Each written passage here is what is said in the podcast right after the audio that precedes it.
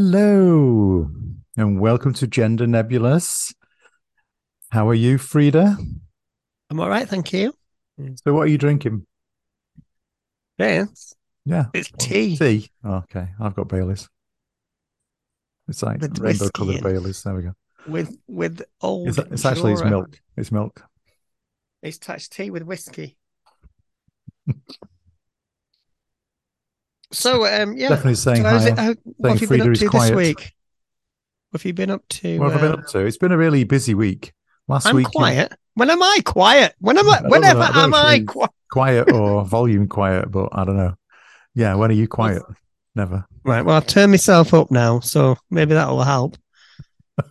Give give us some feedback, Stephanie. Yeah, can Um, you hear us both, Stephanie? Give us a thumbs up. So yeah, um, what have you been up to, Victoria? I've I've been working this week. I've it been you know it's been a bit of a mad week at work because it's like yeah, a bit boring. um, you know everything's kind of got to be finished before the end of the before we all finish. I finish next week. Um, so nothing really exciting at work. It's just been one of those boring weeks. I've been doing. Well, I of- never finish. You've I'm working right. busy as well, actually. Can you just do this? Can you just do that on the podcast? Can you just do this on the website? It's like don't get five minutes around here. Well, you know, I need I need everything to be look looking good. You know, I don't want crappy pictures of me on the website, do I? Yeah, it's like, can you Anyway. just this picture, Vicky? Can you just record that? Can you just do this? Well, I don't get any time off work, do I? Well, I do now and again, but I'm working right through till Christmas Eve, and then I'm, the only day I'm actually off is Christmas Day, and then I'm back in. All right. So So when do you when do you finish for actual Christmas then? There is no finish for Christmas. You don't finish for Christmas. You just keep working. Yeah, yeah. D- All People right. people don't stop getting ill because it's Christmas. okay. Anyway, um, apart from that, I'm fine. Yeah. Uh, what's happened this week? I've in- I've interviewed a couple of people for the podcast. It's yet Yes, to come out yet. So we we we've done a um like a review recording of the one that you did for GB News, Right. um, which was with Lisa Stans. Not Lisa Stansfield. Not Stans. yeah, Lisa anyway. Townsend. Down, yeah. Lisa I've been around the It's one of world and weeks. I, I, I cannot find my turflings. but um, I, uh, Stephanie's saying I'm quiet. Is that right? I can I can assure you she's not. No, I'm not quiet. yeah, you're coming through loud and clear on my side. But anyway, um, what was we saying? Um, yeah, Lisa Townsend. Yeah, she was a bit. Yeah, a- so so the vid- the video we did of kind of you know going through what was said in the in the interview you had um will be going out on the YouTube on Tuesday. So bit controversial, we know, but we've we've kind of gone through all the points that were raised in the video in on the on the news channel thingy. Yeah, and I've tried to. In, I've been interviewing people on the gender critical side of the spectrum and and talking to people, and it's not because I agree with them. I'm trying to like, you know, pander to that. What it is, I'm trying to understand where they're coming from. And I I had an interview with Sarah, uh, not Sarah, Sonia Poulton, and today I spoke to Robbie Travers. Now. Robbie Travers is somebody that I'd had a couple of arguments with, and he was quite eloquent though. He was very well spoken, and he he he he's not somebody that is, you know, he he he he, he has his own opinions, but they they're well they're well formed, no matter how wrong they are. You've got to, you know. So so I thought he might be the reason I wanted to talk to him because he wasn't he wasn't somebody that's just like nasty. He did he he has a political platform, and he does have you know some kind of influence on on Twitter, and I thought that'd be interesting to to talk to him. So that's why I did that, and uh, we'll see how it goes. But yeah. yeah, So I mean that one will probably do the same thing with that one and stick it out in a couple of weeks' time, I think. mm. Anyway, coming up this weekend, we have the Gender Nebulous Christmas party, don't we? well, it's just me and you, isn't it, in the pub? Oh, so that's not a party.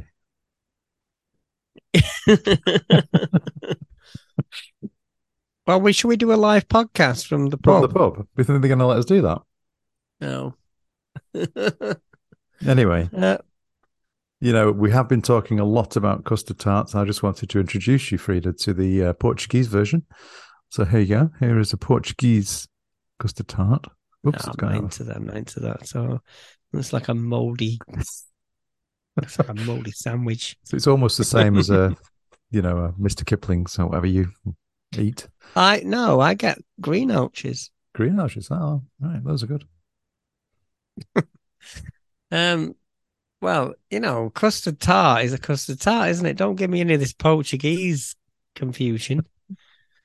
They call them pastel de natas. They're not called custard tarts. So anyway, I just happened to be in a place that sells them, and um, I thought, oh, I'll get some of those. You know, it's Christmas. Well, Got me, this is why got me people. Custard is why. tarts. Got me, uh, got me bottle of Baileys. Well, this is why people tune in, isn't it? Because they want to know about. You want to know about shop- what we're eating and drinking? Yes. I'm just, uh, I'm just, you know, I'm going to buy uh, a massive plate full of custard tarts and just make it my background. I think. Yeah, put them on the shelf. Yeah. So, so what topics have we got? Topics. Do you want some topics? Oh shit! Hang on. Um, Um, you know, I'm just looking at. Wait, so we've had some interesting news items this we week. We have, we have indeed. So the first one that I wanted to talk about was um, uh, it was about uh, something that's been going on in Singapore. It's related to British rule and colonialism. Um, Mhm. What's happened over there is that um, the, the they have overturned um, uh, repealed a law called 377A. Um, Mm. It was an anti LGBT law that has been overturned, turned a page on their dark history.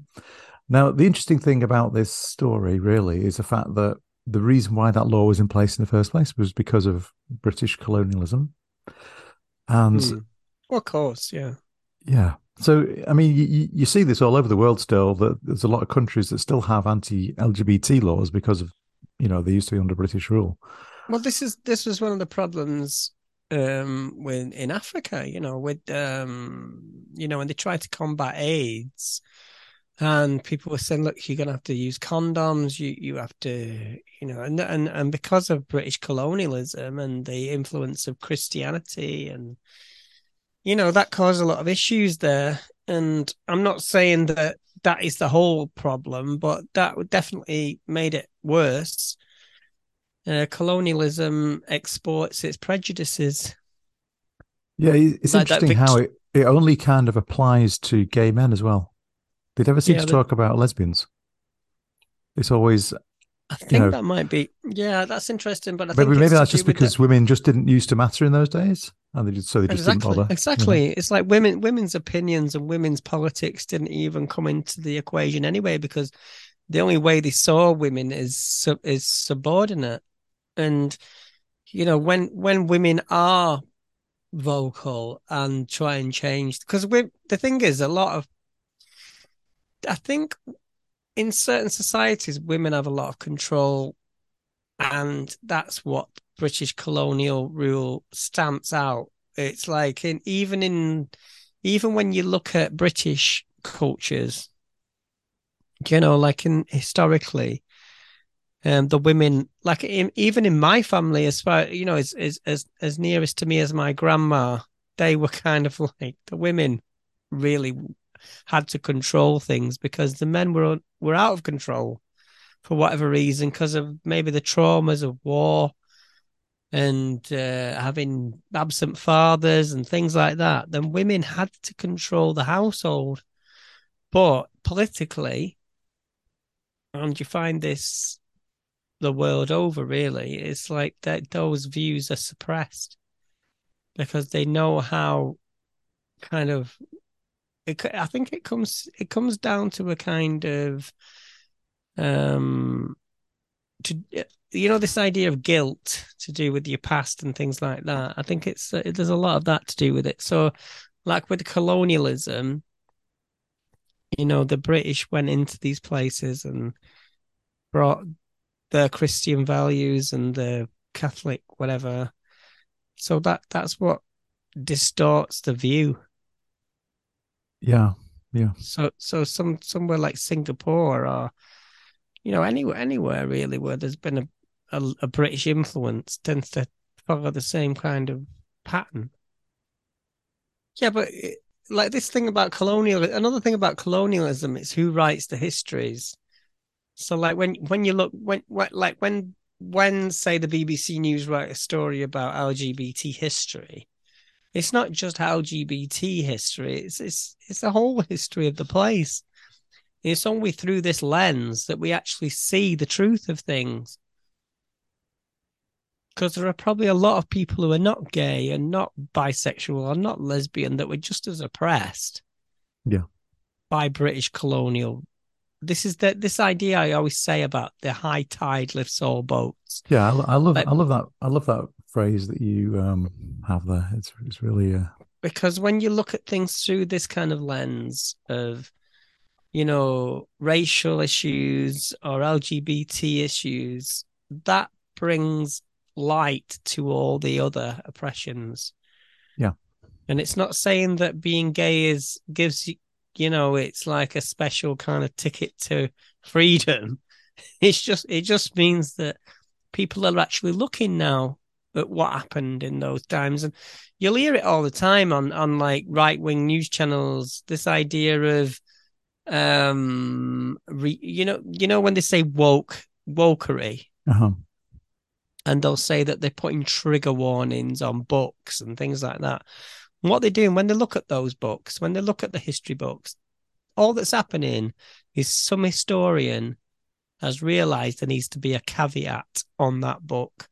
And they'll put a little note in the book and say, this author is speaking from a very racially biased perspective, which is true. It doesn't mean we're going to get rid of the book. It just means we're going to put a note on the front of this book. So when students read it, they've got a better understanding of the, the time and place it existed in.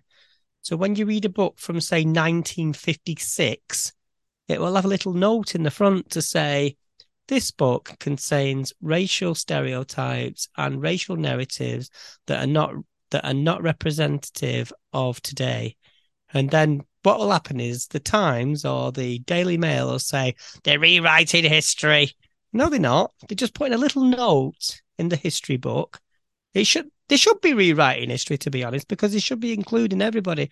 But all they're doing is putting a little note in a book and saying, "Dear students, please read this from a better perspective."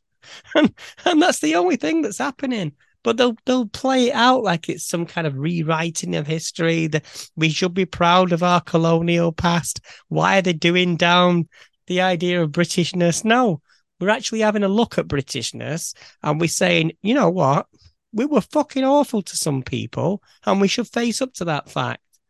Now, there's nothing wrong with facing that fact, and if you can't face it, there's something lacking in your imagination. So the next story on the list here was um, it was to do with police call to an anti-trans activist, activities from friendly protesters waving and smiling. So this was um, a story that is coming from the film that's been made called Adult Human Female documentary, which claims to be in defense of women's rights and was created by Reality Matters Productions. So they were they were screening this film um, I think it was somewhere in uh, Nottingham, Sherwood Methodist Church. Um, and there was a small group of trans people and allies gathered outside the venue to protest the screening. Um, some of the gender crits had, had asked for police protection from these people who were basically just clapping and waving flags. Um, the the church eventually um, they cancelled the event before it was started because they they they found out what the content of the film was. So you know they thought they were told it was just going to be about women's rights and domestic violence, um, but it was basically a film about all the normal gender critical talking points. And I, I th- have you watched it, Frida? I have watched it, and the point is here that the, the people that promote this will promote it from the point of view of women's rights and sexual violence because that's their way in. Yeah. They don't actually like when I've looked at this film, this film, Adult Human Female, the title is a dog whistle in itself. It is. It is. And what and what the film seeks to do, essentially, is form a a, a, a catalogue of arguments in that will exclude trans women from certain spaces or certain situations, and that's the only motivation. And they, one of the um, one of the funders for this film is Sex Matters, you know, mm-hmm. Maya Forstater's little crew. yeah. And they're they're pushing this and, and and that's where it's coming from. And there's an there's a there's a there's a few things in this film that really bother me. There's the keep prisons single sex thing. There's the you know, the idea of uh women's sexual violence um refuges and things. But they've they've picked people who have who, isolated incidents to make an argument. So rather than looking at it as a holistic, you know, as a whole a whole situation, they they they they have to find the the isolated incident where this is a problem. Now it goes through the usual talking points, sports, um, single sex spaces, and prisons, but but the main thrust of it really is is an anti-trans film now, I wish they would just be honest about that. I wouldn't yeah. have a problem. I mean, I'd have less of a problem if they just said from the outset, we are an anti trans organization. So they've obviously, they just... they've obviously tried to tell this church it's something else, which is a bit, yeah, that's a bit underhand, yeah. isn't it? Yeah, but why can't they just be? If they believe in the message they want. Yeah, if they believed in it 100%, they wouldn't need to do that, would they? Obviously. Yeah, why hide behind this mm. idea of protecting women? Because they're not protecting anyone you know they're, they're actually harming the causes that they pretend to care about you know like i mean i'm no expert in any of these things but i've had to be. I've had to look into them and i've had to look at prisons and i've had to look at single sex spaces and safeguarded and i've had to look at um what's the other one? Sports. And, yeah. and and in no other situation would i be researching that kind of thing but all all i find every time is there are one or two incidents there are one or two cases where that's a problem and that is really a serious issue but it's a serious issue for a very small minority of people now what these films and what those people try to do is make that issue a threat to the whole of society at large. And it doesn't work, you know, mm. because if they were honest and they did say that's what they wanted to do, they wouldn't be able to hmm. make they wouldn't be able to make any inroads. So the, the directors of, of this film were Deirdre O'Neill and Michael Wayne. Now I've never heard of these two before. Well, Deirdre, do, do you know anything about them? Yeah, in a little bit of research that I did about Deirdre and Wayne, but I couldn't find much about the uh, Wayne. What's he got? Sorry, um, Michael. Michael Wayne. No, I couldn't find much about him. But Deirdre uh, O'Neill has been on some podcasts where she she thinks that she talks about transgenderism and she talks about the trans movement and she talks about that as a kind of middle class like it's some kind of bourgeois kind of you know affected kind of aberration where it's not. I mean, I'm from fucking Falmouth for fuck's sake, you know. Yeah, and it's not a class issue, but it's um they want to make it that because I think Julie Bindel does that a lot. Julie Bindel, you know. Well, uh, yeah, I mean Julie Bindel, Jean Hatch, Hatchard, Simon Edge have all had a hand in this thing, I believe. It says contributors. These are all, these are no, just let me just read out what it says here. Contributors to the film, which claims to be the first UK documentary feature to look at the clash between women's rights and trans ideology, includes Simon Edge, who wrote an entire book comparing those who support trans rights to flat earthers, and Julie Bindel, who once wrote that trans women go to gender reassignment clinics to have their breasts sliced off and a penis made out of their beer bellies. So, you know, those are the kind of people who are involved in this. Yeah, but Simon Edge is somebody that, I mean, he's one of those people. I think his degree is in philosophy. And that sort of remind me reminds me of that Kathleen Stock kind of thing, where they had this kind of ideas of uh, you know postmodernism and things like that, where people who are trans, it's it's a kind of abstraction. It's a kind. It, it's like where where where reality meets ab- you know these abstract ideas of the self and i mean i i could talk about this for hours because i actually studied this kind of stuff you know where where nothing not there is no absolute truth and things like that because mm. that's what you study when you you know the but there is absolute truth you know that there are there is biology there is there is reality um but they they that what they want to say is that it's it's a bourgeois idea being trans is a you know is a kind of idea of um contemporary uh, fashion in a way, mm. and it isn't because it even though because you could say that on a timeline, trans people like the idea, the language around trans people has developed. Because if you go back hundred years, it probably didn't exist, but so didn't a lot of the language around med- medical things didn't exist. You know, um, a lot of the treatments for a lot of diseases and a lot of you know problems with the body and things. We, we it's only in recent times that we've been able to do anything about them but because they, they have this they have this kind of weird filter in the brain which can, considers the modern experience or the postmodern experience to be a, a fake one. But it's not. It's just it's just a reality that we we exist in which is contestable right? If you know what i'm saying with that. It's not it's not to say that people who are trans are not real it's just to say that it exists in a world where it's a it's a philosophical idea and a psychological one.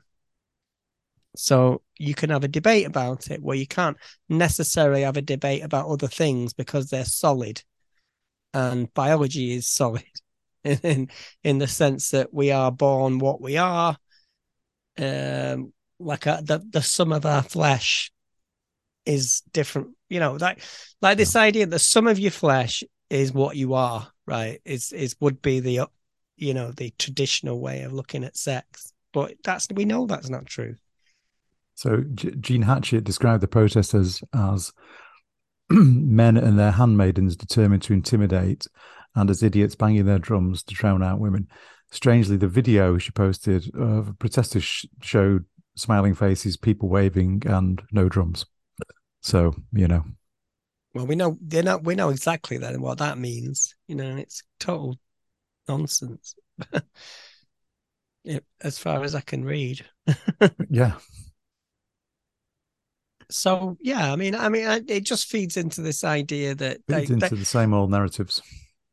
Well, some people, I think, what it is, some people, there are traditionalists and there are there are authoritarians who who still believe that they can hold on to what it they can still dictate to people what they are as as as whatever you know so and a it, message just on the screen here from uh, stephanie.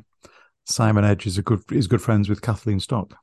I'm pretty sure he is. Yeah. i mean it doesn't surprise me whatever. They're all good friends with each other you know what i mean? They're, they're... It's, it kind of all goes back. Remember that picture at that restaurant?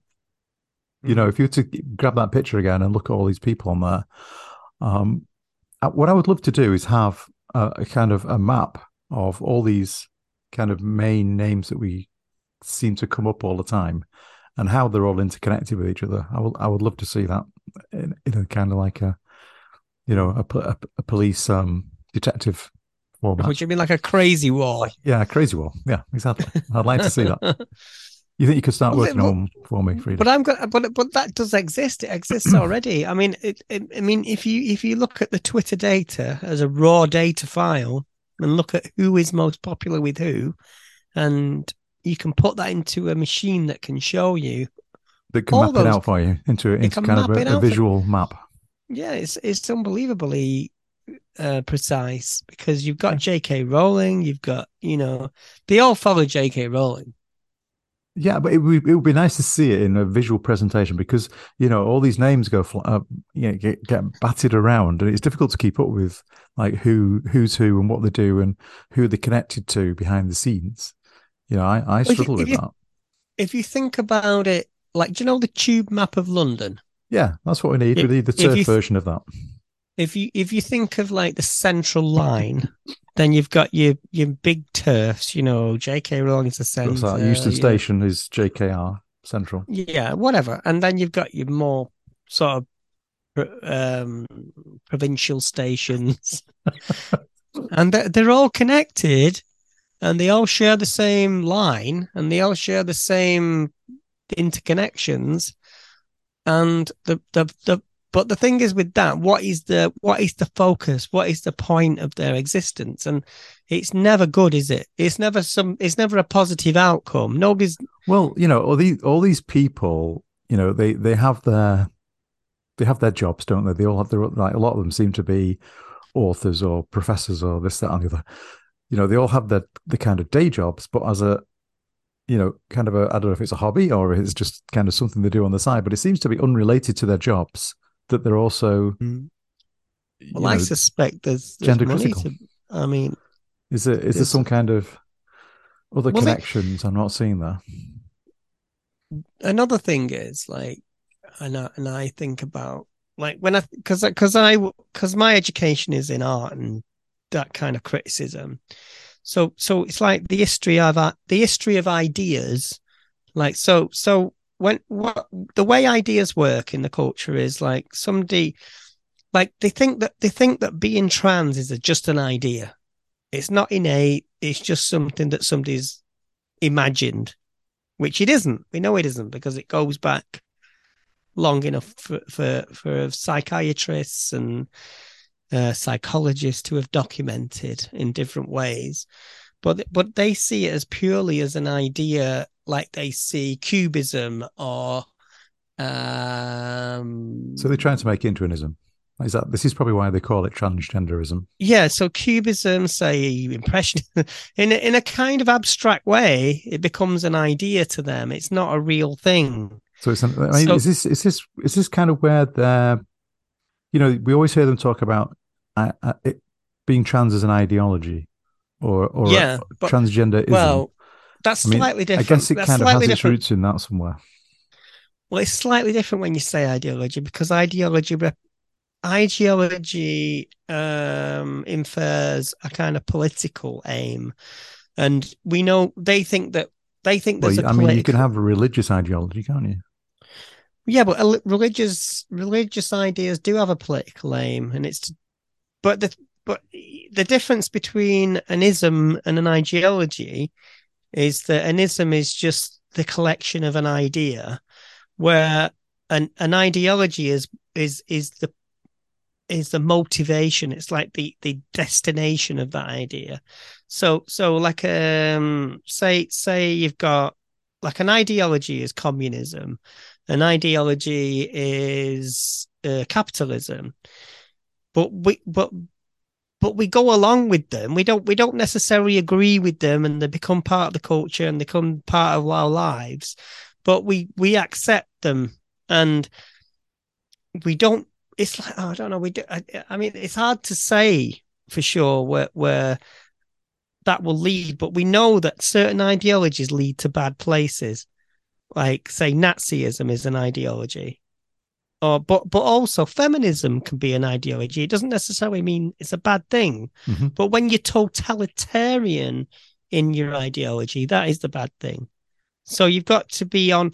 It's like you know when people say um, if you're capitalist or socialist, right? There's no th- th- there's nobody who is completely capitalist unless you're like some kind of Ayn Rand on acid, or and there's nobody who's completely socialist. Well, there might be, uh, complete, but you, most people exist in the equilibrium of those two things and that's the that's society that is the experiment that we call democracy and within all that is ideology and there is isms you know communism social you know socialism and then all the artisms but transgenderism isn't one of them. you know, because being trans, we don't opt into it.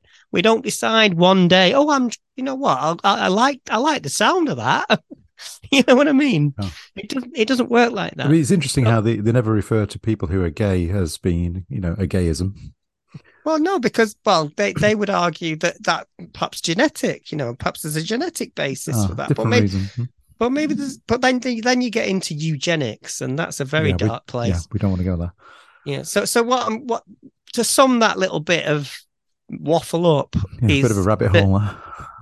To sum that little bit up is what it is. It's like when we we latch ourselves onto things as human beings because we we need to sort of pin up we we need to fly a flag basically that says I belong to this group of people because I identify with this group of people. But that is distinct from being innately a, a, a trans or gay or bi or or lesbian or black or Muslim. You don't. Ha- you could be all of those things and never ever fly a flag. But when you start, you know, you can opt into that, and that that's the difference. I mean, I I know that that's a lot of that's a lot of uh, yeah. waffle. so it's really, I mean, it's really kind of what you consider to be fact, and what you argue is a kind of an ideology or an ism on the on the other hand you know, you mm. can't argue with facts, can you? So that, that kind of the, the debate is around is being trans factual in a way. Well, it's factual to me. I mean, it's, it's like... factual to me too, but you know, the people on the other side don't believe it is. Well, they probably think they could be talked out of it. Mm. That's the problem. See, like if you if you say this is the thing with the trans children thing, they think that there's an ideology that is teaching children to be trans that's never going to happen. You know, you can't. You, you know, it's, it's, not. It's not a reality. If if if yeah, I mean, it's like saying you, you're going to teach someone to be straight. But the all the whole culture wants you to be straight. So if you were going to be indoctrinated, if it was possible to indoctrinate somebody, everybody would be straight. Everybody would be cis because that's the dominant culture. Exactly. You know, you have to really fight. You have to you have to go against the grain so hard to be trans. You have to go against the grain to be gay. You do. And and it's not something that is going to just drop into your inbox and suddenly, oh my god, I'm trans because because some fucking because some advert on YouTube or whatever. You know what I mean? It's but the whole thing is ridiculous. Anyway, getting back to the London Underground um, idea, map, or thereof. um, yeah, if you could work on that, please, Frida, and send it through to me. Thank you. Well, yeah, I, I, you know what? That'd be a brilliant thing to do. There was an artist, I can't remember his name, but he, uh, there was an artist that made a map of all the big artists. You know, they like Andy Warhol, Jackson Pollock, and mm. Pablo Picasso. He made like a tube map of a tube artists. map of artists. Oh, that'd be cool. Yeah, so that. so that's where I got that idea. That's what that's how that idea came mm. to me. So that'd be something to do. Yeah, I might yeah, do that. So yeah, put that on your list when you're not doing anything else. See, I, I'm uh, I know I'm I'm talking a lot like I normally do. So sorry. no, you you were you were on a bit of a roll there, so you know I'll let you go. Um. So anyway, next next next story is um Eddie Izzard, our friend Eddie. Eddie. So Eddie, oh, I love Eddie. I love Eddie too. Um, Eddie put on her Twitter account a post recently. I think it was at the beginning of the week. I want to congratulate. Um, it's a lady called, excuse my pronunciation, but I think it's Ab- Abstium Mohammed on her victory in the Sheffield. Abstium Mohammed. Yeah, that's what I tried to say. Um, in the Sheffield Central selection contest. She'll make, she'll make a fine MP, and I look forward to campaigning with her in the months and years to come. So, Eddie, you know, she's not been selected by the Labour Party. I don't know how that selection process works, whether it's a an internal local vote by the Sheffield Central team. I don't know how it works, but yeah, Eddie's not been selected. I know they have long lists and short lists. I'm not sure how all that works, but you know, Eddie put a really nice message on Twitter congratulating the winner. I think that's really nice of Eddie to do that. It's interesting because you know this. You know, like I said before, you know this phrase that I like: "The high tide lifts all boats." Yeah, this is a good example of that because, um, when somebody like Eddie Izzard comes into politics and brings that kind of attention, I mean, it, it, I'm, I mean, I, I'm a bit sort of dubious. I was a bit dubious about Eddie Izzard because I find she is a bit performative in the sense she's a comedian. And I don't know, I wasn't sure if she was a serious politician. She's doing it for attention, maybe. And there's an element of that um, in politics, right? But I think it's great that a Muslim woman has won this. And yeah. I don't think that would have brought the attention to her if she hadn't had it Eddie around there because because yeah, Eddie can, because Eddie Ed, kind of brought in all the world attention, didn't he? And well, and Eddie Eddie it's... can Eddie can still be present in that in yeah. that world in the pol- political world and well, Eddie has said that she's going to work with you know this this person who's hopefully going to win. Um, so yeah, they're going to work together, which is great. But it's great that that they're going to work together because because because as trans people, we're all like, oh yeah, there's a trans woman running for office, and we're all going to get round. Yeah, I mean, it doesn't right? really matter who the person is; it's a, it's around the policies, isn't it?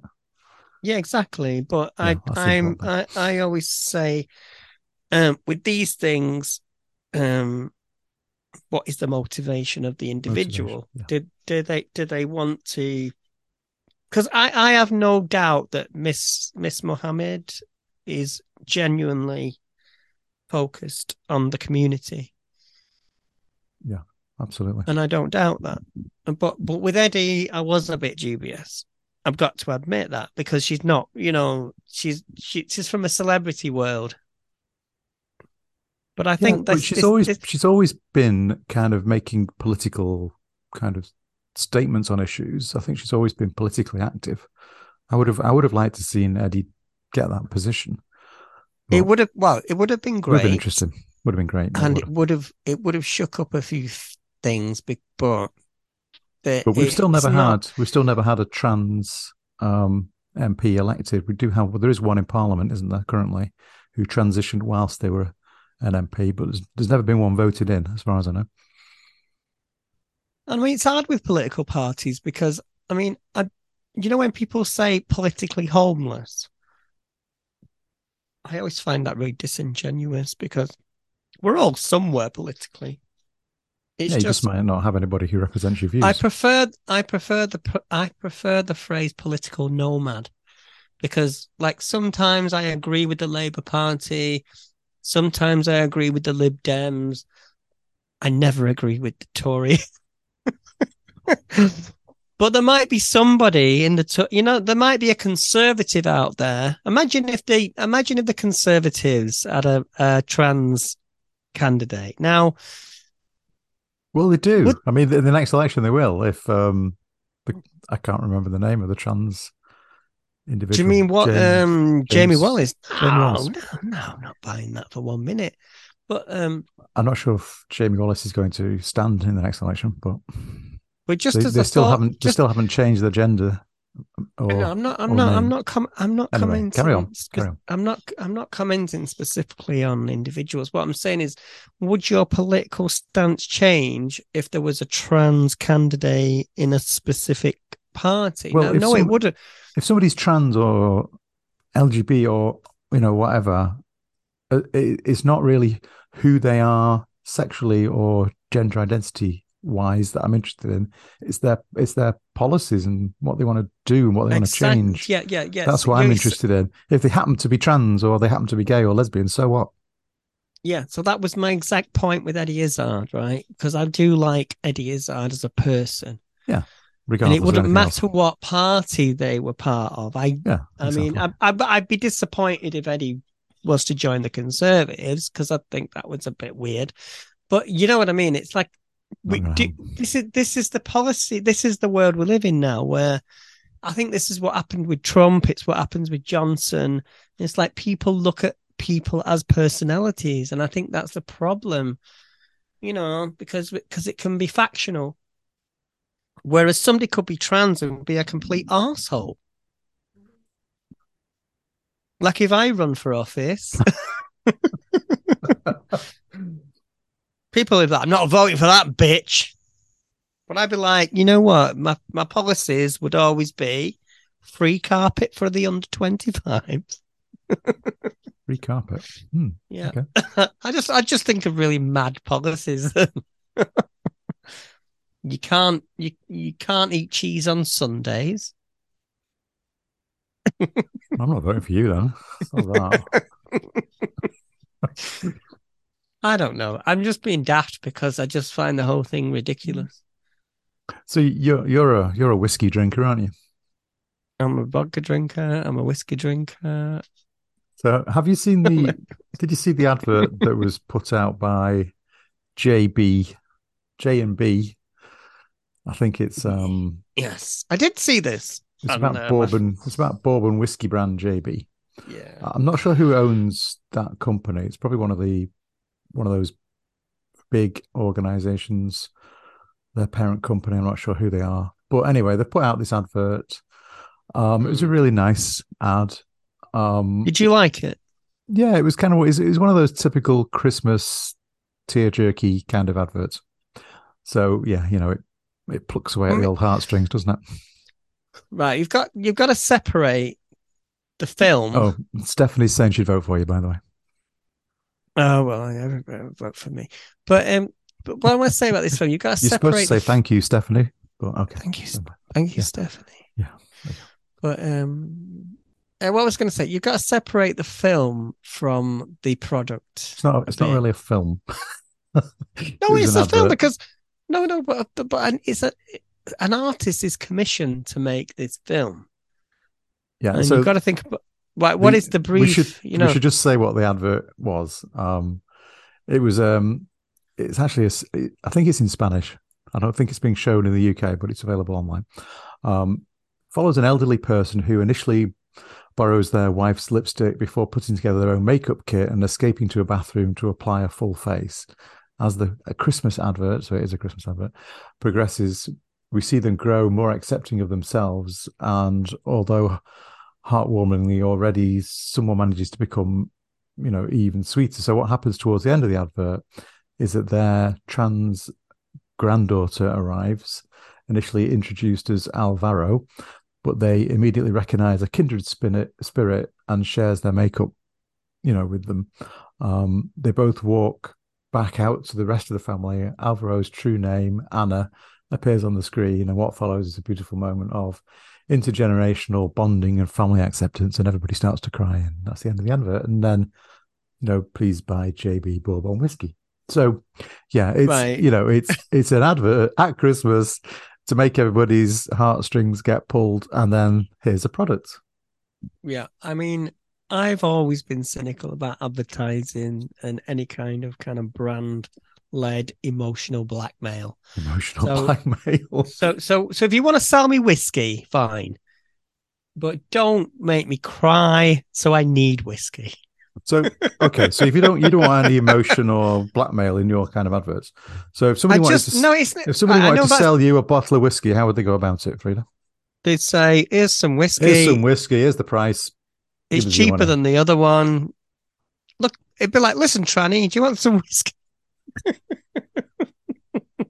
I'm just I'm just very cynical about this kind of tear jerky advertising because my first principle is that all advertisements are lies, and the, and and and brands want you to cry, and then Yeah, it's like it's like If- the John Lewis advert every Christmas. Everybody cries to that. if it wasn't an alcohol advert, I might be more, I might be more charitable towards the thing. But it's like, what is the message? It's like, I mean, I I like the film as a film.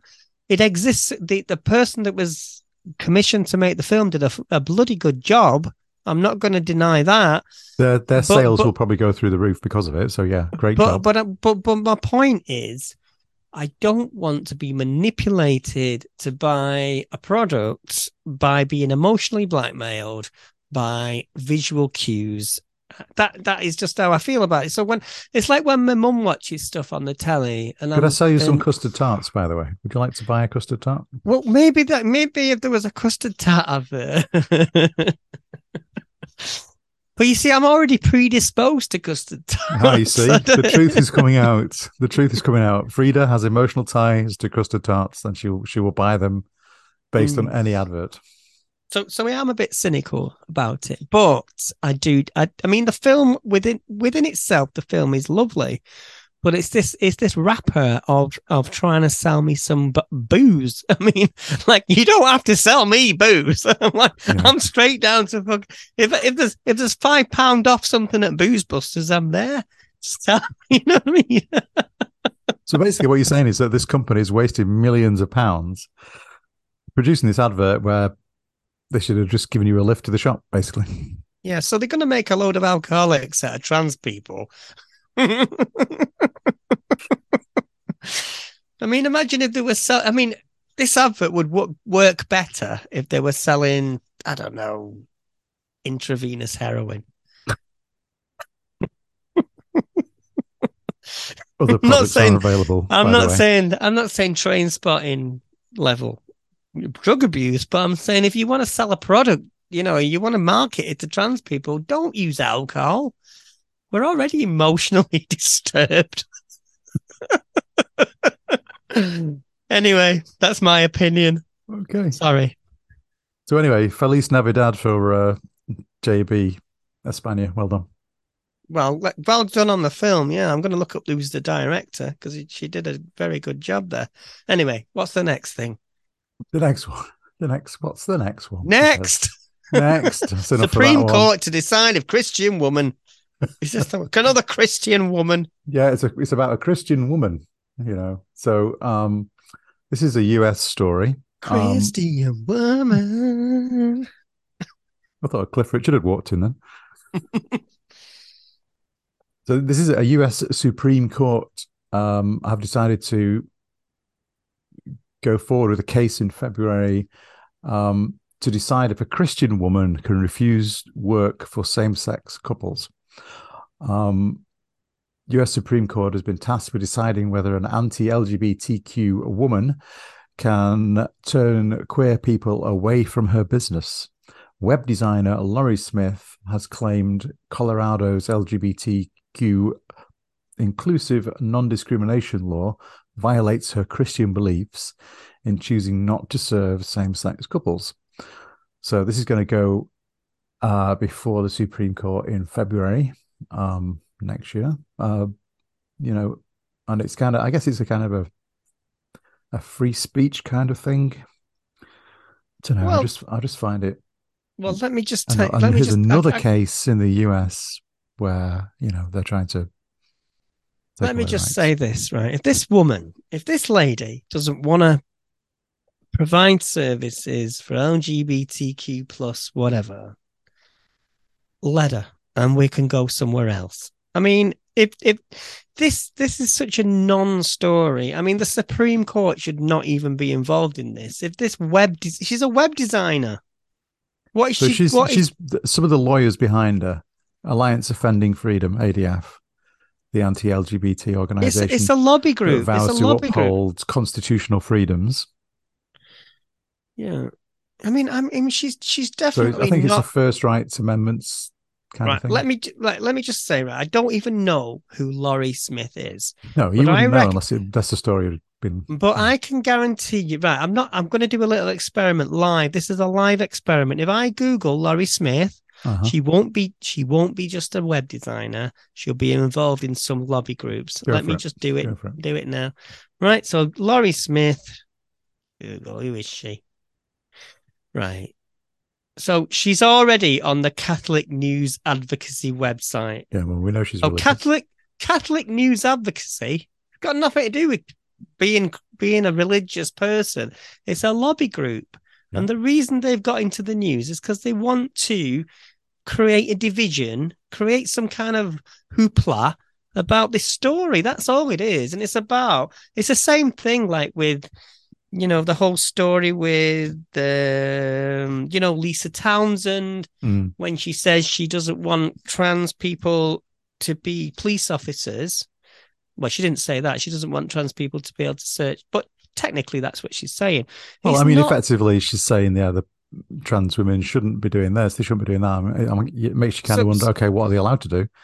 Yeah, but but but what you know when I use the phrase performative argument, hmm this is a performative argument. It's got nothing to do with the thing the Yeah. news says it's about. Yeah, yeah, yeah. It's a, it's somebody standing on a soapbox. It's another it's another story made up. Yeah. It's a story. It's a meta narrative. You've got to look. I don't at. think she's actually had anybody come to her asking her to do anything anyway. So it's just uh, yeah. exactly. Yeah. Exactly. There's there's just no problem there. But So they've create they've created a problem because they need a new they need a they need to put the fear in people. So the, the lawyers behind her, in their opening argument, have said it's a bedrock law that the First Amendment protects. It's art, an artist's right to choose what they say and when to remain silent. Artists should not be coerced by the government to make art they disagree with. Um, Colorado has gone too Hmm. far in censoring Christian artists like Lorie Smith to publish messages they disagree with. Blah, blah, blah, Well, if, she, if, she, if the thing is though, it, there's there's an argument to be made about art. You know, it, you know when it becomes when it becomes a matter of artistic expression. But you see, the very people that would be um be championing this. Oh yes, we've got to let artists have ex- expression. They don't want the artist to have expression when they say something they disagree with.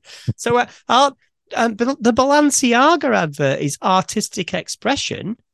You know, the Yeah, the, we'll come to the, that. the- so so so so you know you know what I'm saying about that. So and um there's a lot of uh, you know there's a lot of dubious things goes on in art the name of artistic expression.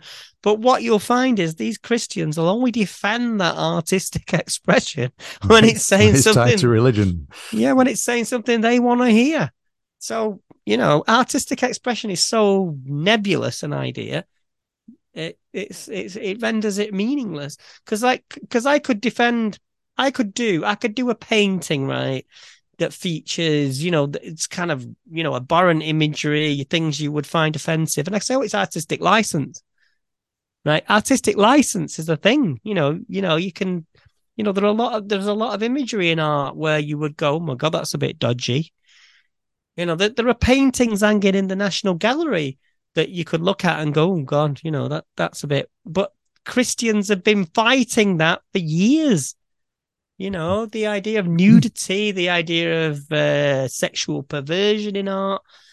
You know, I'm trying to think of a, a famous artist. Like, if you look at, oh, I don't know. I mean, it, I'm trying to think of a popular image. Like, if you look at Salvador Dali, hmm there's a lot of fetish imagery in there. There's a lot of sex in that, and tits and asses and Christians would would be about would be against that from the outset, but they would never say that to that. Oh well, we want to defend your artistic expression. You know, they only want to defend what they like. Anyway, Anyway, so some of the some of the some of the comments coming from the the other side, the other legal team, the Human Rights Campaign legal director Sarah Warbelow, sounds an interesting name. Um, if a business is open on Main Street, it must be open to everyone, regardless of who they are or whom they love.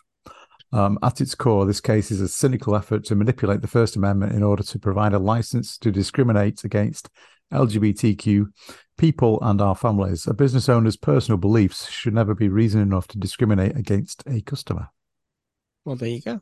I mean, I agree with that. I mean, Yeah. It's it's like this kind of the idea of like you know the, you know when people didn't want to make a cake for some gay men. Yeah, it's a, it's the same story recycled, recycled, recycled. Well, I've been If you- Jeez. If you don't want the cake, don't eat it. somebody somebody else will make the cake for you. Just get on with life. yeah, go, go somewhere. I'll else. make a cake. I'll make a cake in the size of a six foot dildo if it makes you happy. Oh dear, oh dear. There's a thought. That's not what I wanted to end that topic on, but No. there we go. Moving on swiftly. Um, a couple of our Baroness friends have been in the news. Oh, more baronesses. So again, once again, Baronesses in the news. I don't know what, who are, where all these Baronesses come from. Baroness Baroness Sourpuss hates trans people again. Last last week we were talking about Baroness Hussey, and the racist comments she was making at that um, event at well, I'm not sure where it was the the royal yeah, thing, with whatever it Ngozi was. Fulani. Yeah, yeah. Um, this week we've got um, a lady called Michelle Mone, M O N E. Be careful how you say it. I'm sure these are made up names. So we had a hussy last week, and now we've got a moaning baroness this week. moaning. We've got a moaning hussy.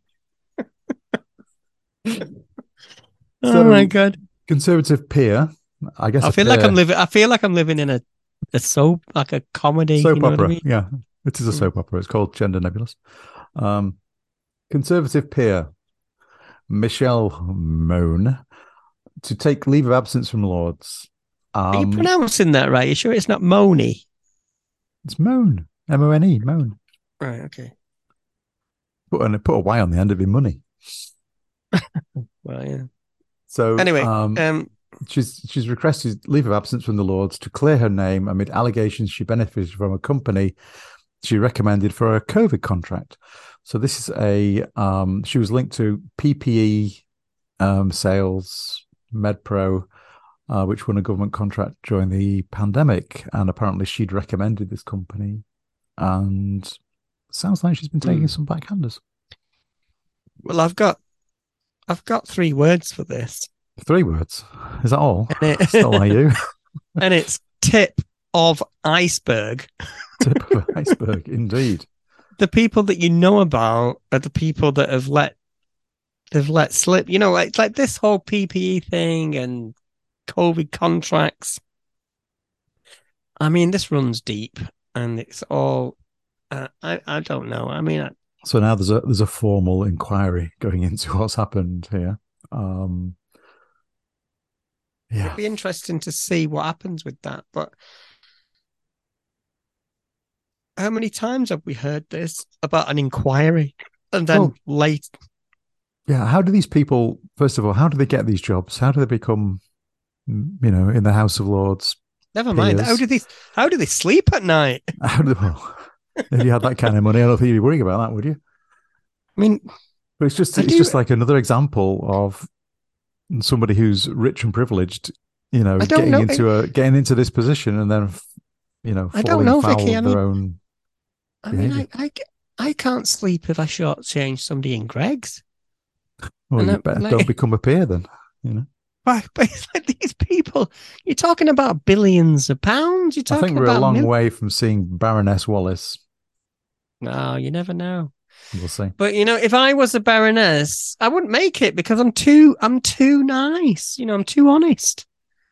You're too nice to some- Baroness. you- You've got to be some kind of malevolent Machiavellian. Machiavel- is that a word?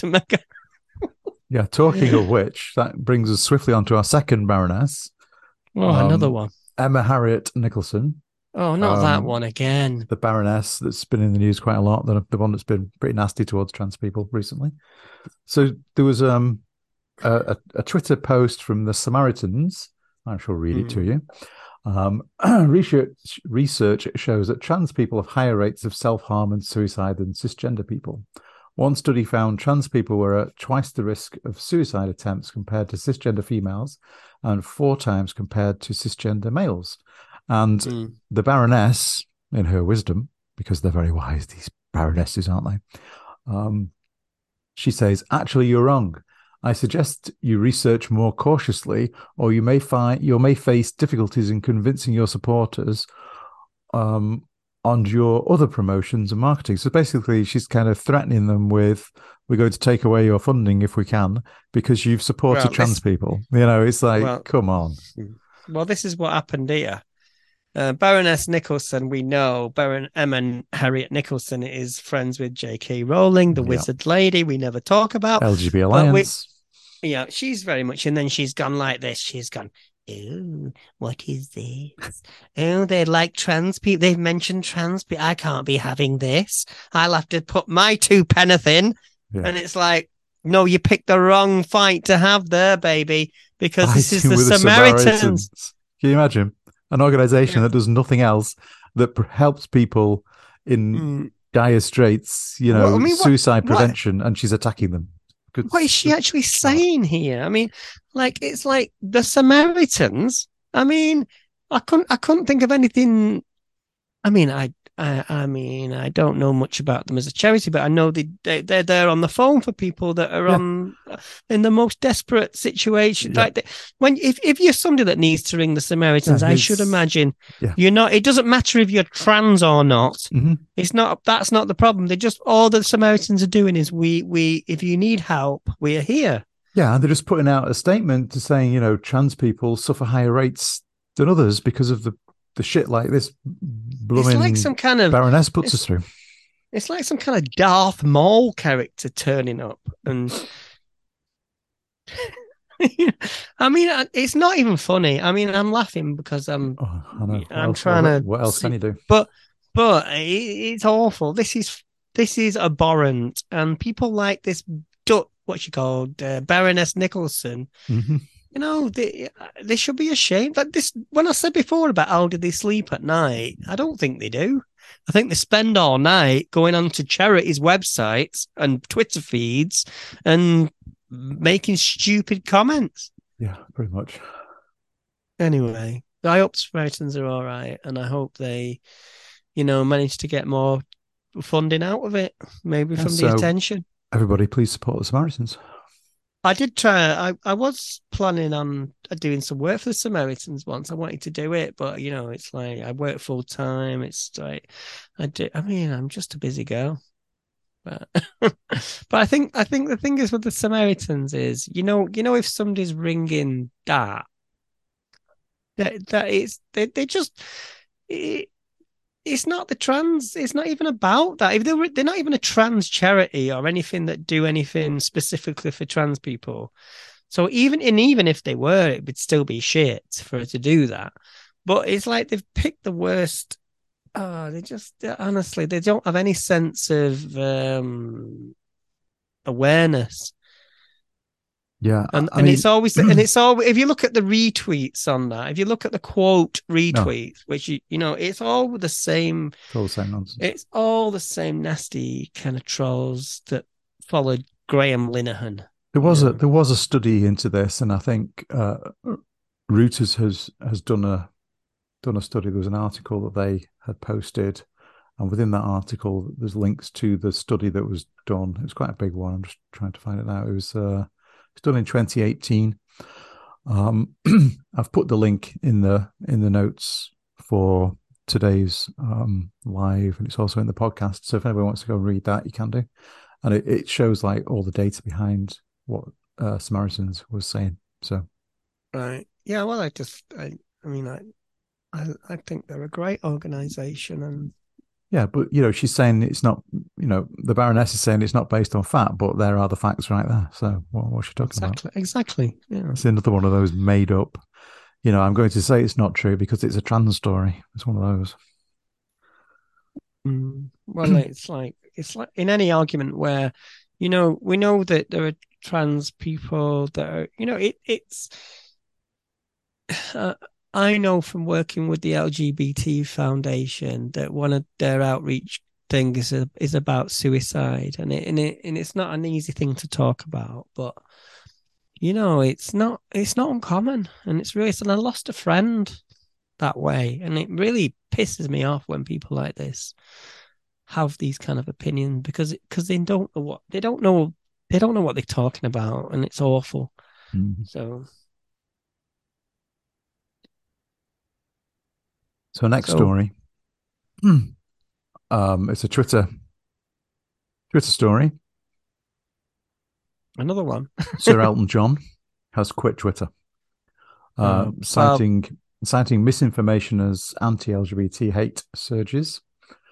So Elton John has reportedly had enough of Twitter following a recent change in policy, becoming yet another celebrity to stop using the platform.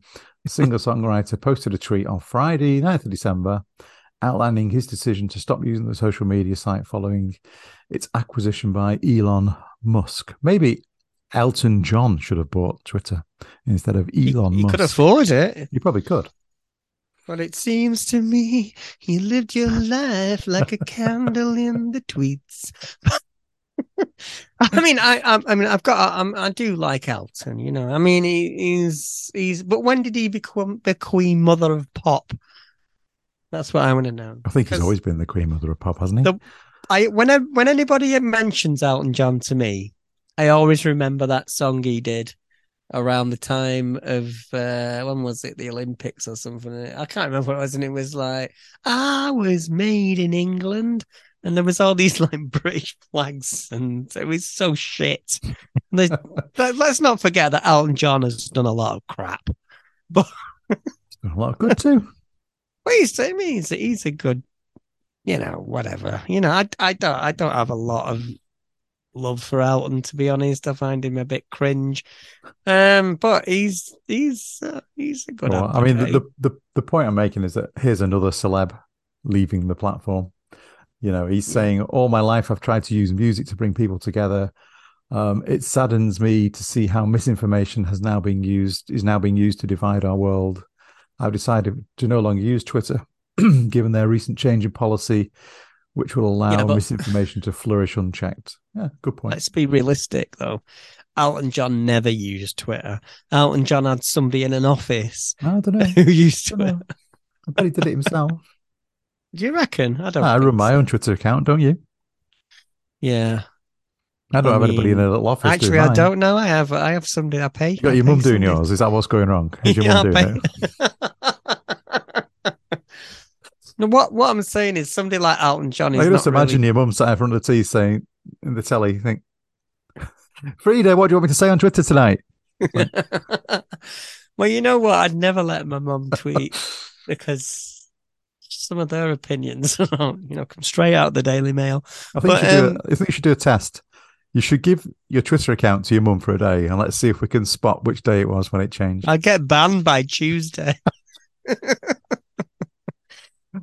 You can't say anything anymore. The world's gone mad. well, yes, it's already it's always been mad. it's been Mum. mad for a while.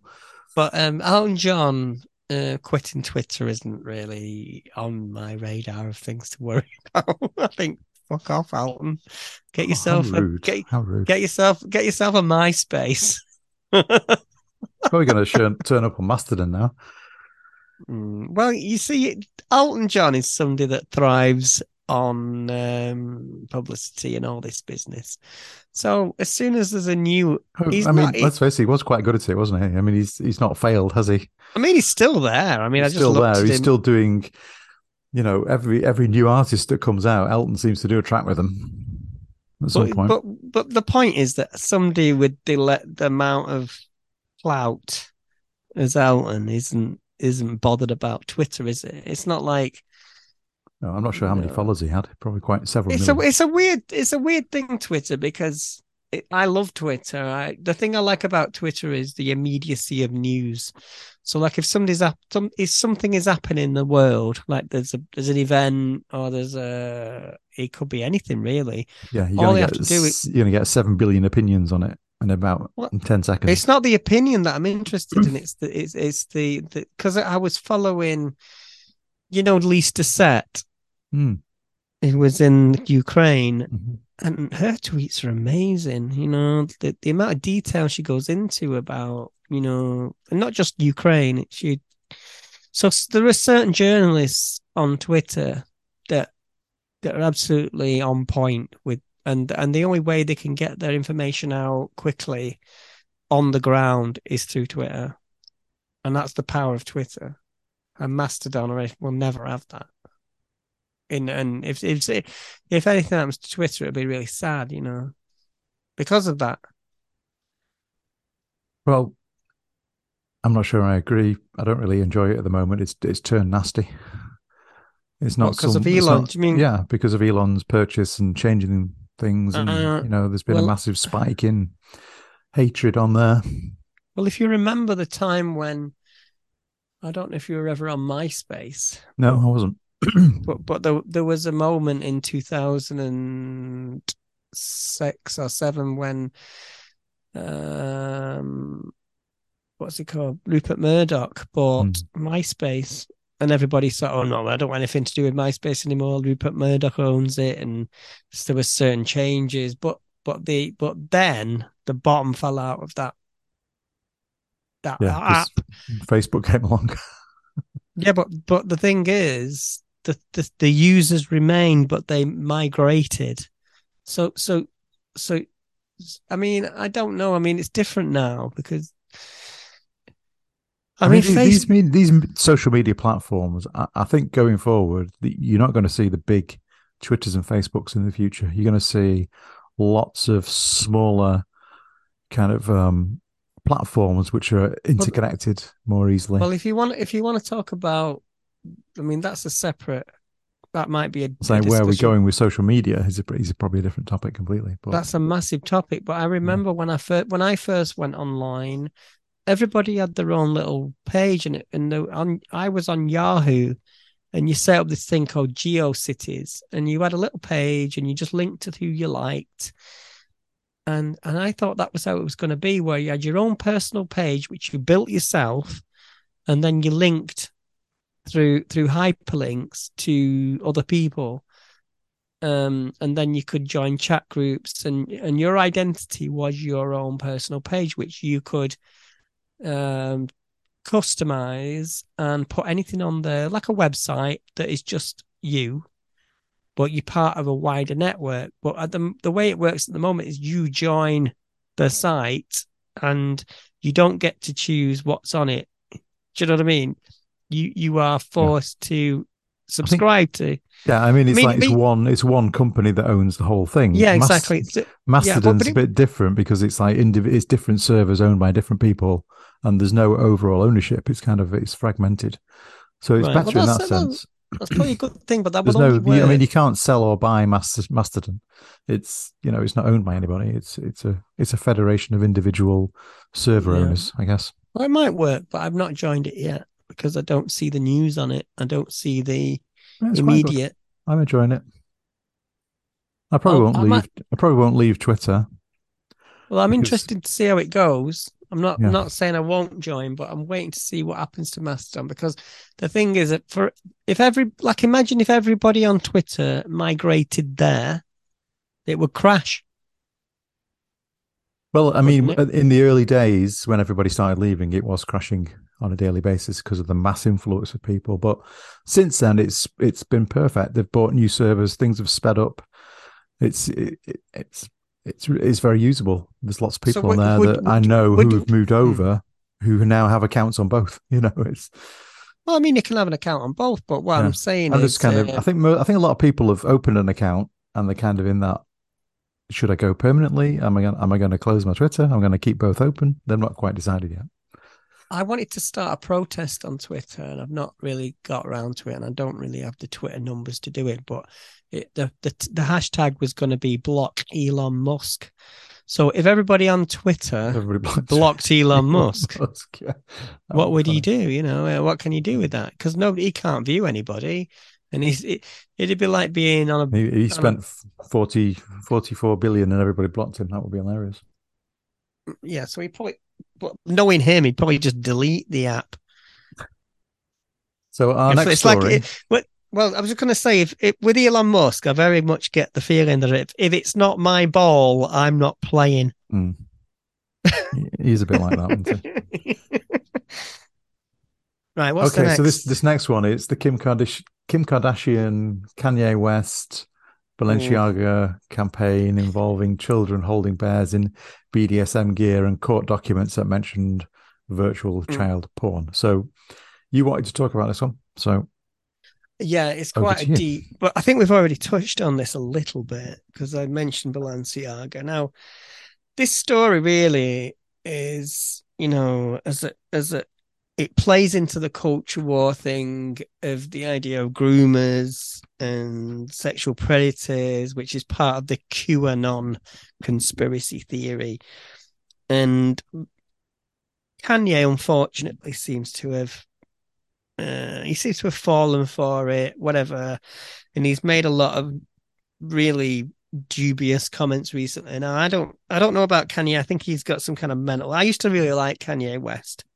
I can't say I like him anymore because, you know, because of what he's said publicly about Jewish people and what he's Mhm. said about, you know, it's just really nasty, and it's it's it's not something I want to be associated with. So, um, where I would have defended him, I find it indefensible.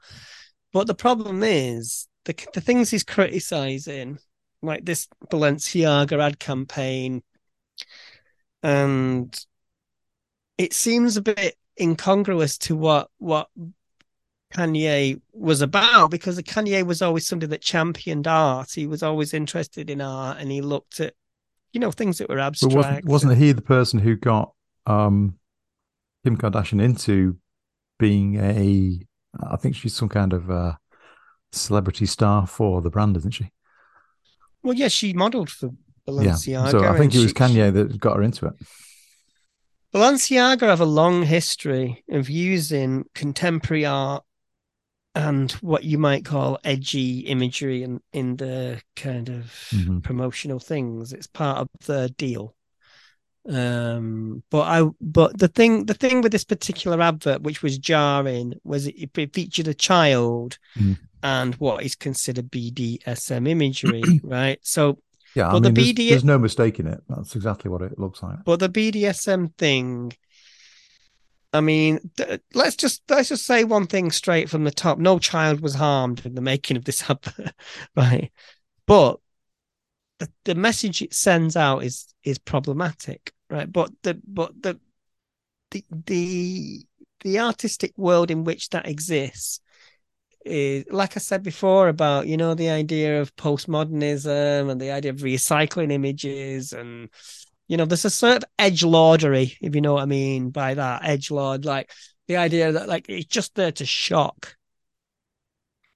But you've got to have some other substance there. You know, it doesn't ex- it doesn't work as an advert for for clothing. It doesn't work as an advert for anything if there's no other context for it. So I've seen a lot of right wing commentators comment uh, talk about this and oh, then oh, I mean, include Tucker, Tucker Carlson did a whole episode on it. Oh, yeah, and they talk about other artists. Now, when you look at artists like Tracey Emin, and when you look at artists like the Chapman brothers, who use, you know, I would call it, I would call it not dubious, but it's kind of jarring imagery of children and and it's kind of sex and they're not doing it because they're they, what they're they, what the art criticizes is the moral outrage that those things cause. And there's a long tradition of that in contemporary art and in you know it you know in classical art it got because but but in the modern era in the in the because let me take it back to have you heard of marcel duchamp? And he did a famous sculpture called fountain and the fountain is just a urinal. Now the point of that is to it's not it's not to do anything other than to challenge the idea of what is beauty and what is art and what is this or what is that. Because when you do that, you challenge you challenge the idea of perception. So so the whole mission of contemporary art from that point was to challenge the idea of a bourgeois conservatism. And that feeds into, you know, because because in the in the um in the mid you know in the fascist era like say the nazi party they had this idea of degenerate art so degenerate art was anything that the nazis di- didn't like basically. So it could and picasso was part of that mm-hmm. degenerate art. So that's why this kind of art is always challenging to a kind of conservatism as a kind of is to say that look we we will push it. We will push the idea of what is acceptable because there has to be a political reason for it. And um i mean there's the the imagery around the balenciaga advert i mean it is it is a bit you know it, it I, i'm not going to defend it but it's not nobody was hurt and there's a lot of child models in contemporary fashion that you know, there's probably a whole thing you could look at there about why they're a child, why they're a children modeling, and there's a whole, there's a whole, um, you could probably look at that and question the whole thing. But the Balenciaga part is not the the worst bit of it, right?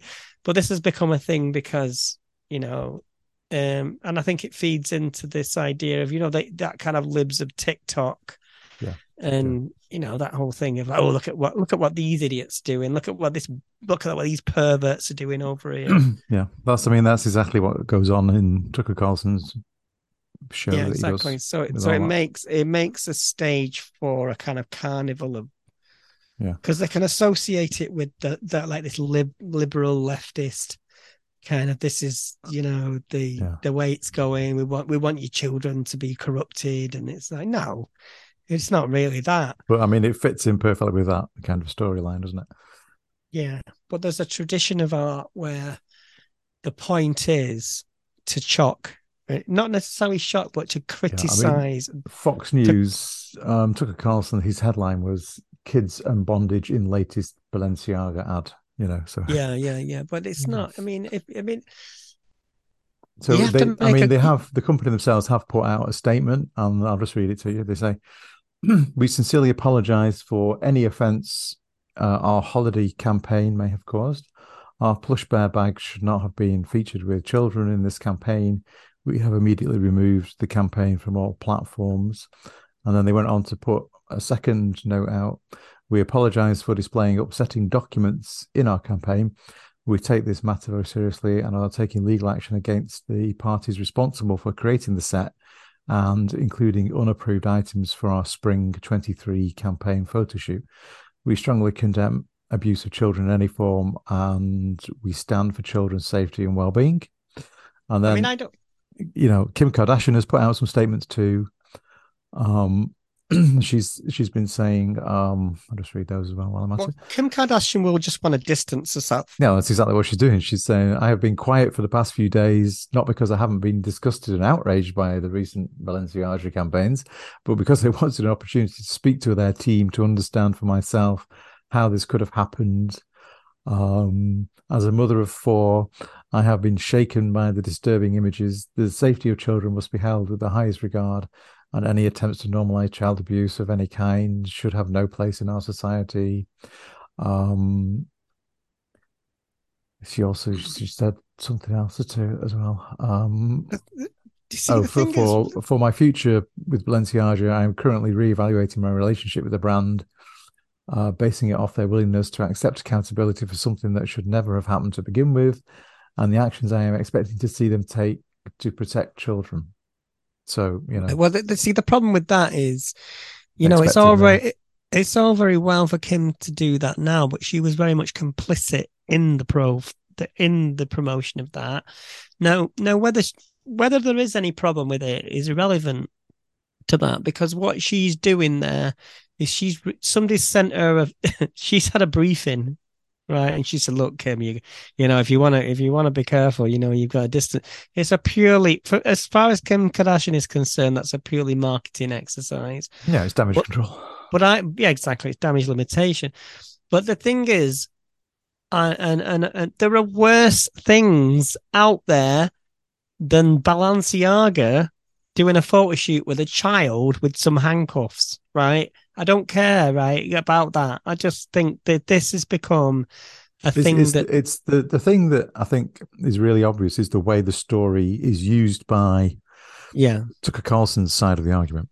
oh you yeah know, because it's they- like it's taken at face value, and it, here's the story, and it's all bad, bad, bad, bad, bad. You know, that's well, well, let me- that's probably the me- thing that Hmm. we need to talk about. You know, i'll tell you something though how and why there- the story is out there and why it's used, how it's used. There's all there's always been this thing with the right wing. Well, I, I I use the right wing loosely, but do you know like a sort of conservative press where anything in modern art is like, oh my god, look at what this idiot's doing. I, I could have done that. That's mm. what my child could have done. And there's always been this thing about art and now whether the difference now is with the Balenciaga thing, it's not necessarily art, is it? It's an advert. It's Now we go back when you can go back to adverts because we were talking about you know we were talking about adverts before with the yeah, Christmas ad. um, I'm not sure if this this wasn't a Christmas ad. I think it was an ad for a campaign. That's well no no later. but what I'm saying is it's about emotional manipulation oh yeah, absolutely. and and and those people like Tucker Carlson have un- unknowingly been emotionally manipulated by Balenciaga and they hate they you know it's it's the same pro it's the same mechanism Nobody's been hurt. Nobody's, you know, I'm sure there are. I'm not saying that abuses don't happen in the modeling industry. I'm sure they do, but but it, as a, as a, as an event, that is not important in in the great scheme of things. It's just a it's just something that Tucker Carlson and all those kind of people can. So yeah, and it's, and it's just another story that they've jumped on. Exactly, and and if I, and if there was any. I, I can guarantee you now, like um, if there was any real, we know we know about the modeling industry. We know it's not we it's not ethical, is it? You I mean, know what I mean? It's if something had happened to the kids in that shoot, we would have heard about that, wouldn't we? Oh, I'd like to think so, you know. But then again, you know, when you look at that image, it is a bit shit, isn't it? You know, it is It's, a bit. it is a bit shit. Yeah, they could have done a lot better. I think they and it makes it makes you think. whoever chose to hmm, do that it's that edge lord and edge lord. needs, needs to kind of- rethink. It's that it's that idea that you know you're pushing the envelope of acceptability, but you're pushing it in a way that is just purely vacuous. That's the that's the problem, and you know, not art is not supposed to do that. Art, art- Mm. You know, I mean, whatever art is, it's not selling shoes. Maybe it is. I don't know. Okay, so on the on the theme of art, our last story is the Turner Prize 2022. Yeah. So uh, this is going. This is at the Tate Liverpool. It's an exhibition going on until March. Um, I think the story around this um, is. I don't think it's really anything to do with trans, but um, the Turner Prize jury has shortlisted a group of women and non-binary artists for the prestigious Art Award, and I think one out of four of those listed has now been declared the winner. I'm not sure who it was, but yeah, when I first saw that, when you first kind of brought this story to my attention, I was thinking, "Oh, what does this mean? Does is this short list of women? Does that include trans women?" But it, it- No, I no, mean, no, I I didn't- I but, di- but then looking at the story in more depth, it- it's just a list that, happens to be three women and one non-binary person. There's nothing to do with trans. You know, No, no, I didn't want to include it. It's not. It's not necessarily a trans story. I, No. I, I want it. I want. I'm just really happy that the whole. What happened in the press was the. I mean, I love anything to do with contemporary art, right? Basically, and I've been following Heather Phillipson and Ingrid Pollard and Veronica Ryan, who won it. Uh, Veronica Yeah, so Ryan the- make so the four Ver- names were yeah, Helen, Helen, Heather Phillipson, Phillipson. Ingrid Pollard, Veronica Ryan, and Sin Sin Yeah. Yeah. So so Veronica Ryan won it and she makes art out of like found objects and what she calls rubbish, basically, and she makes pieces out of that sculptural pieces. But the, but what was interesting to me was in the press that the um th- there was this discourse about why is there no men in the shortlist? You know, Well, what's because like they didn't do anything any good, obviously. well, that that was what Hol- well Holly Johnson, who presented the awards, said. You know, maybe there just wasn't any men that were good enough this year, which is you know, which is great, great thing to say. And I, and and Sin Wai Kin is a register. Uh, well, she she put herself down as non-binary, so it wasn't an all-female shortlist in that sense. But Mhm. but but the work is great and and I just wanted to include this because you know after the Ban- Balenciaga story, I wanted to talk about how modern art, So yeah, contemporary a art more, a is more positive. positive story.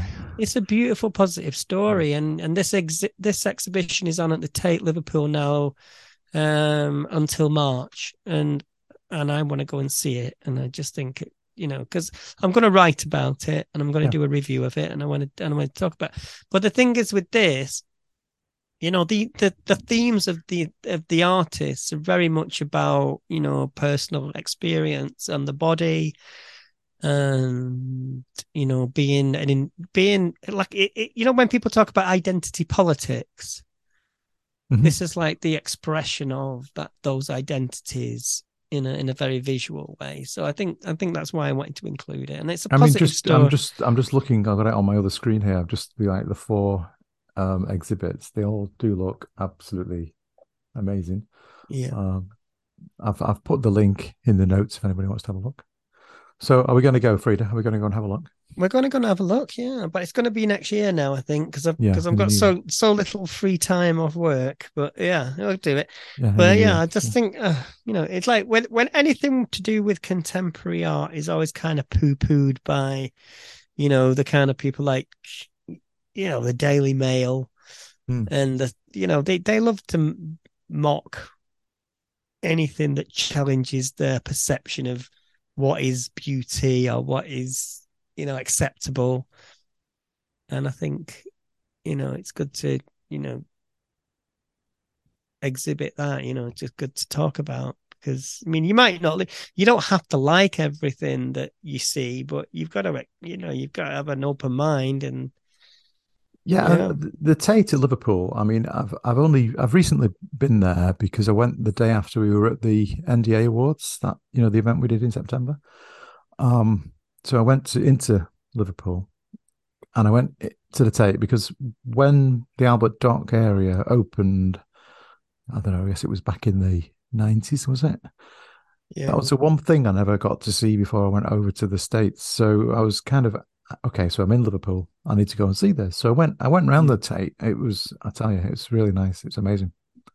and they've got a nice calf I got a lovely calf, and I had some. I had some chips in the calf. It was really nice. well they say like sometimes i, I always joke that sometimes the best part of a museum is the cafe, It's the cafe. the, yeah, the, yes. the gift shop the gift shop and the cafe next to it. That's exactly right.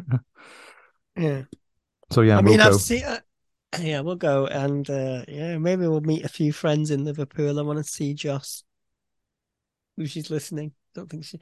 But well, we covered quite a lot of stuff there, didn't we? we did. We went had a big list tonight. Yes. Oh my god!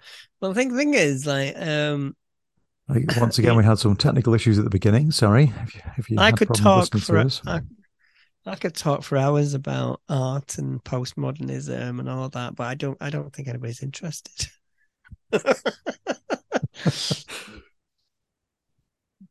Yeah, we're, we're not as sophisticated as you, Frida. So. Nobody's as sophisticated as me. no, the thing is, uh, I, I, I'm not. I mean, don't know about sophisticated, but there's nothing sophisticated about these ideas. It's just like, oh, like to me, I, like the way I describe it is, it, if you can't understand it, it's art. like Hmm. you know when people No, talk this about is this is art.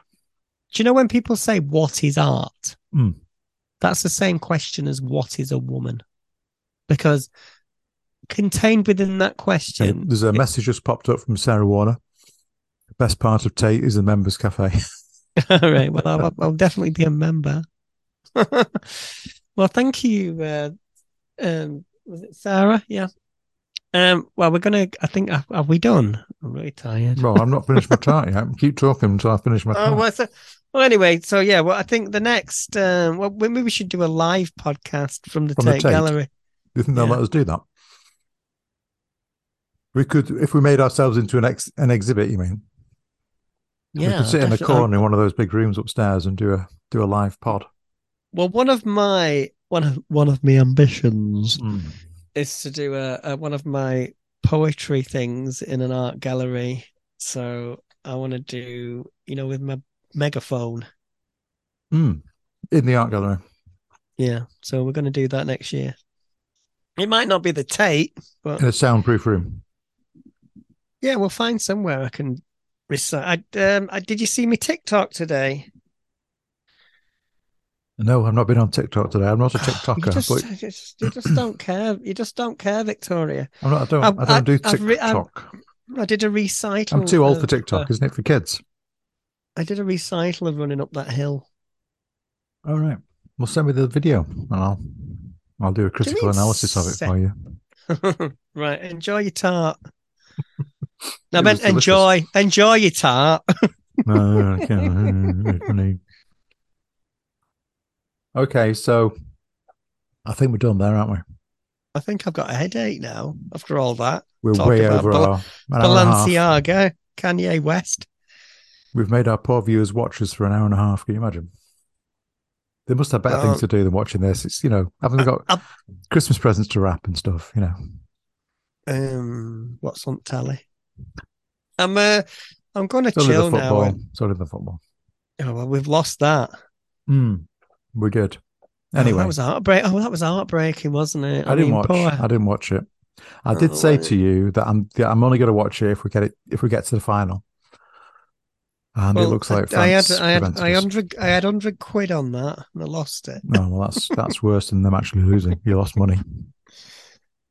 Um, right. So anyway, thanks for listening. Yeah, thanks for Um, listening. Thanks, thanks for li- listening to me going on about art and nonsense. And uh, don't Please forget like, to subscribe. Please subscribe. Subscribe, please share, and maybe we'll get more viewers. Uh, what else did I want to say? Um, I I'd like to thank God and my mum and the family. Uh, thank you. and you'd like to thank Vicky too. Yeah, well, that goes without saying. Yeah. Well, yeah. Uh, Is that why you didn't say it? Yeah. Okay. Yeah, yeah. I'd like to thank Frida, but she reluctantly thanked me, so I won't. Okay. right, thank you, Frida. it. Thank I've- you for being my co-host. Um, Thank you for thank you for tolerating me. okay, I'm, I'm going to stop the streaming before we descend into a deeper rabbit hole than we've already descended into. Let's uh, let's go. Bye. Bye.